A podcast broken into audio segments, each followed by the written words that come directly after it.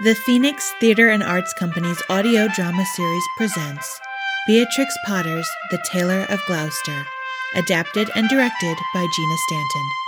For past episodes, upcoming events, and other information, make sure to visit our website at phoenixtheatreartsco.com.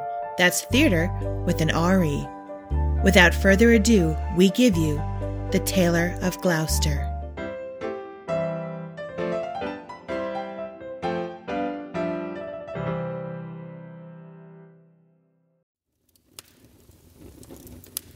In the time of swords and periwigs and full-skirted coats with flowered lappets, when gentlemen wore ruffles and gold-laced waistcoats of paduasoy and taffeta, there lived a tailor in Gloucester. He sat in the window of a little shop in Westgate Street, cross-legged on a table from morning till dark. All day long, while the light lasted, he sewed and snippeted, piecing out his satin and pompadour and lutestring. Stuffs had strange names and were very expensive in the days of the Tailor of Gloucester. But although he sewed fine silk for his neighbors, he himself was very, very poor. A little old man with spectacles, with a pinched face, old crooked fingers, and a suit of threadbare clothes. He cut his coats without waste, according to his embroidered cloth. They were very small ends and snippets that lay about upon the table. "Too narrow breadths for naught, except waistcoats for mice," said the tailor. One bitter, cold day near Christmas time, the tailor began to make a coat of cherry-colored corded silk, embroidered with pansies and roses, and a cream-colored satin waistcoat, trimmed with gauze and green worsted chenille for the mayor of Gloucester. The tailor worked, and he talked to himself. He measured the silk and turned it round and round, and trimmed it into shape with his shears. The table was all littered with cherry-colored snippets. "No breadth at all, and cut on the cross. It is no breadth at all, scarves for mice and ribbons for caps for mice," said the Tailor of Gloucester. When the snowflakes came down against the small, leaded window panes and shut out the light, the tailor had done his day's work. All the silk and satin lay cut out upon the table. There were 12 pieces for the coat and 4 pieces for the waistcoat, and there were pocket flaps and cuffs and buttons all in order. For the lining of the coat, there was a fine yellow taffeta, and for the buttonholes of the waistcoat, there was a cherry-colored twist. And everything was ready to sew together in the morning, all measured and sufficient, except that there was wanting just one single skein of cherry-colored twisted silk. The tailor came out of his shop at dark. He fastened the window and locked the door and took away the key. No one lived there at night but little brown mice, and they run in and out without any keys. For behind the wooden wainscots of all the old houses in Gloucester, there are little mouse staircases and secret trap doors, and the mice run from house to house through those long, narrow passages. They can run all over the town without going into the streets. But the tailor came out of his shop and shuffled home through the snow. He lived quite nearby in College Court, next the doorway to College Green, and although it was not a big house, the tailor was so poor he only rented the kitchen. He lived alone with his cat. It was called Simpkin. Now all day long, while the tailor was out at work, Simpkin kept house by herself. And she also was fond of the mice, though she gave them no satin for coats. "Meow," said the cat when the tailor opened the door. "Meow. Simpkin, we shall make our fortune, but I am worn to a tangle of threads. Take this coin, which is our last 4 pence, and take a china pitcher. Buy a penny worth of bread, a penny worth of milk, and a penny worth of sausages. And oh, Simpkin, with our last penny of our 4 pence, buy me a length of cherry-coloured silk. But do not lose the last penny of the 4 pence, Simpkin, or I am undone and worn to a thread paper, for I have no more twist. I must have silk twist to finish the mayor's coat." Simpkin again said, but she took the coin and the pitcher and went out into the dark. The tailor was very tired. He sat down by the hearth and talked to himself about that wonderful coat. "I shall make my fortune. I know I shall. The mayor of Gloucester is to be married on Christmas Day in the morning, and he has ordered a coat and an embroidered waistcoat to be lined with yellow taffeta, and the taffeta sufficeth. There is no more left over in snippets than will serve to make scarves for mice." Then the tailor started, for suddenly, interrupting him, from the dresser at the other side of the kitchen came a number of little noises. Now what can that be? The tailor jumped up from his chair. The dresser was covered with crockery and pipkins, willow pattern plates, and teacups and mugs. The tailor crossed the kitchen and stood quite still beside the dresser, listening and peering through his spectacles. Again, from under a teacup came those funny little noises. "This is very peculiar," said the Tailor of Gloucester, and he lifted up the teacup, which was upside down. Out stepped a little lady mouse, and she made a delicate curtsy to the tailor. Then she hopped away, down off the dresser, and under the wainscot. The tailor sat down again by the fire, warming his poor cold hands and mumbling to himself. "The waistcoat is cut out from peach-coloured satin, tambour-stitched in rosebuds and beautiful floss silk. Was I wise to entrust my last fourpence to Simpkin? 1 in 20 buttonholes of cherry-coloured twist." But all at once, from the dresser, there came other little noises. "This is passing extraordinary," he cried, and turned over another teacup, which was upside down.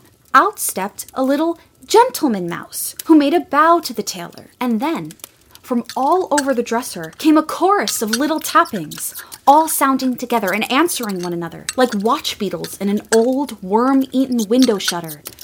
And so the tailor turned over all the little teacups and bowls and basins, and out stepped more and more little mice, who all bowed and curtsied and bobbed before hopping away, down off the dresser and under the wainscot. The tailor sat down, close over the fire, lamenting. 1 in 20 buttonholes of cherry-coloured silk, to be finished by noon of Saturday. This is Tuesday evening. Was it right to let loose those mice, undoubtedly the property of Simpkin? Alack, I am undone, for I have no more twist." All the little mice came out again and listened to the tailor. They took notice of the pattern of that wonderful coat. They whispered to one another about the taffeta lining and about little mouse scarves. And then, all at once, they all ran away together down the passage behind the wainscot, squeaking and calling to one another as they ran from house to house, and not one mouse was left in the tailor's kitchen when Simpkin came back with the pitcher of milk. Simpkin opened the door and bounced in with an angry meow, like a cat that is vexed, for she hated the snow, and there was snow in her ears and snow in her collar and at the back of her neck. She put down the loaf and the sausages upon the dresser and sniffed. "Simpkin, where is my silk twist?" But Simpkin set down the pipkin of milk upon the dresser and looked suspiciously at the teacups. She wanted her supper of fat little mice. "Simpkin, where is my twist?" But Simpkin hid a little parcel privately in the teapot and spit and growled at the tailor. And if Simpkin had been able to talk, she would have asked, "Where is my mouse?" "Alack, I am undone," the Tailor of Gloucester said forlornly, and went sadly to bed.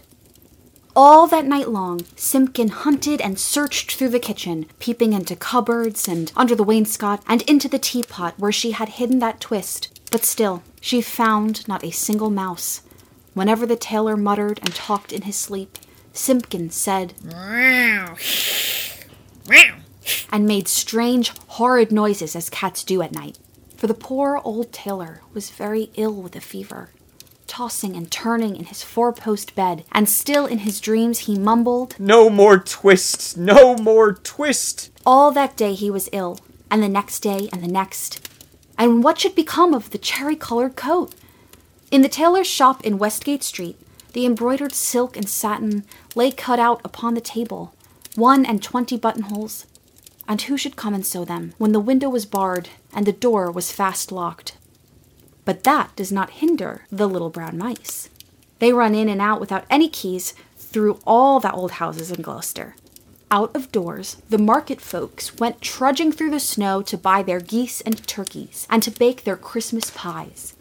But there would be no Christmas dinner for Simpkin and the poor old Tailor of Gloucester. The tailor lay ill for 3 days and nights. And then it was Christmas Eve, and very late at night. The moon climbed up over the roofs and chimneys, and looked down over the gateway into College Court.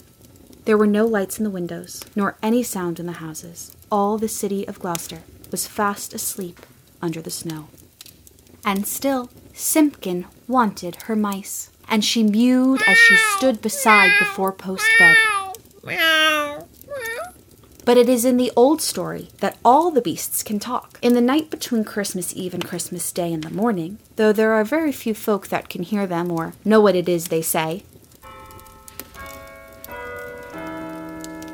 When the cathedral clock struck 12, there was an answer, like an echo of the chimes, and Simpkin heard it, and came out of the tailor's door and wandered about in the snow.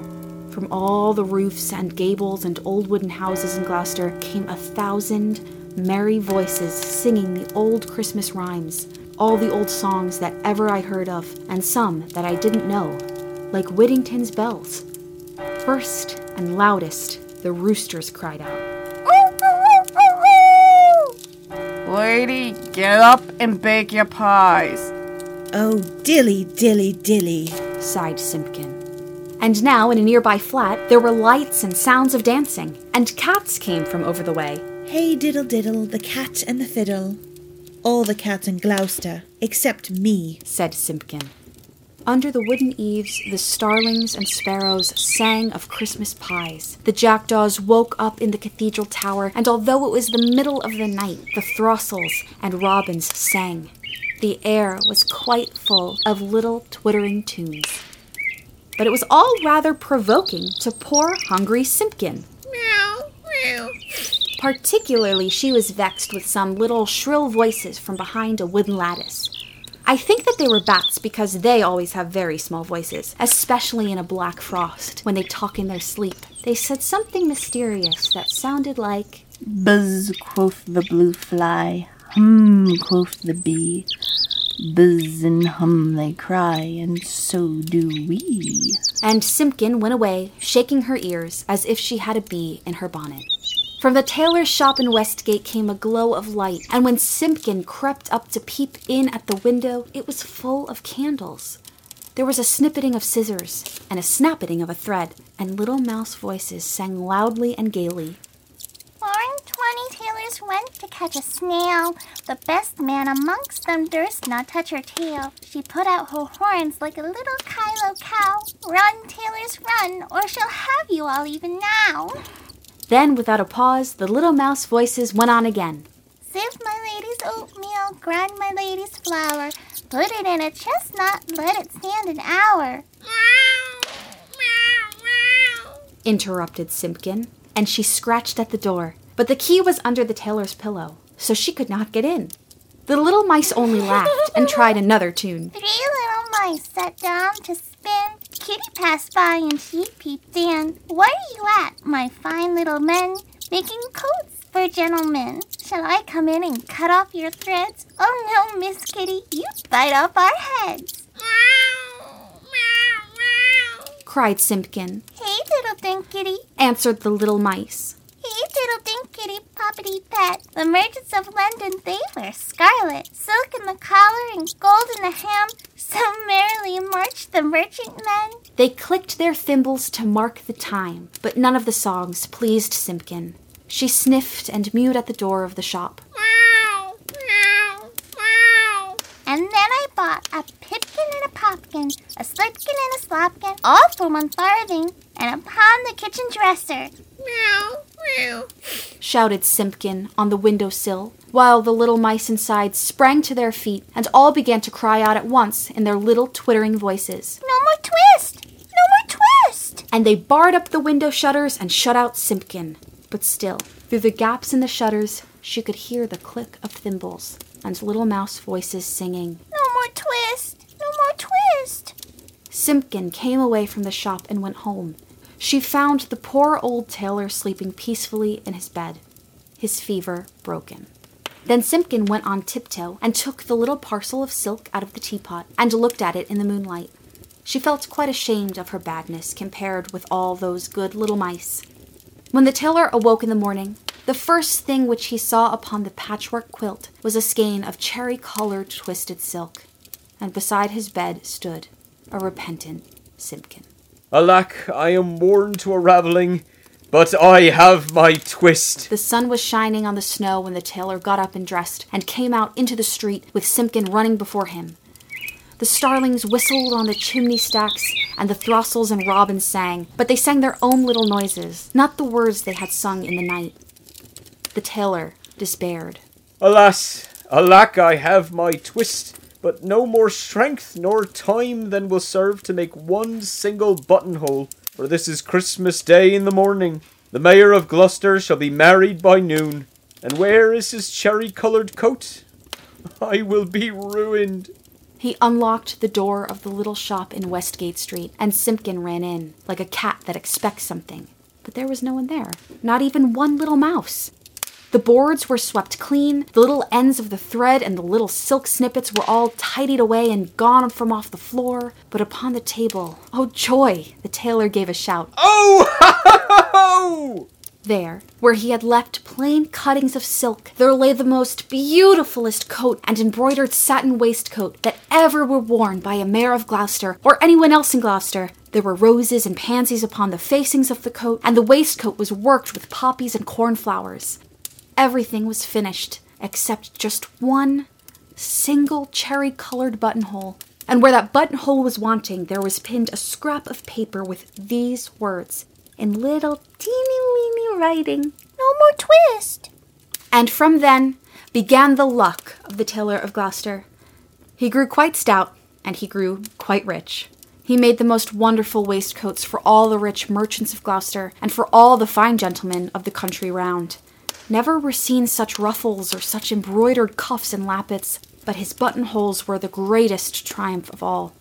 The stitches of those buttonholes were so neat, I wonder how they could be stitched by an old man in spectacles, with crooked fingers and a tailor's thimble. The stitches of those buttonholes were so small, they looked as if they had been made by little mice. And thus ends our tale, for now, of the repentant Simpkin, the good little mice, and the tailor of Gloucester.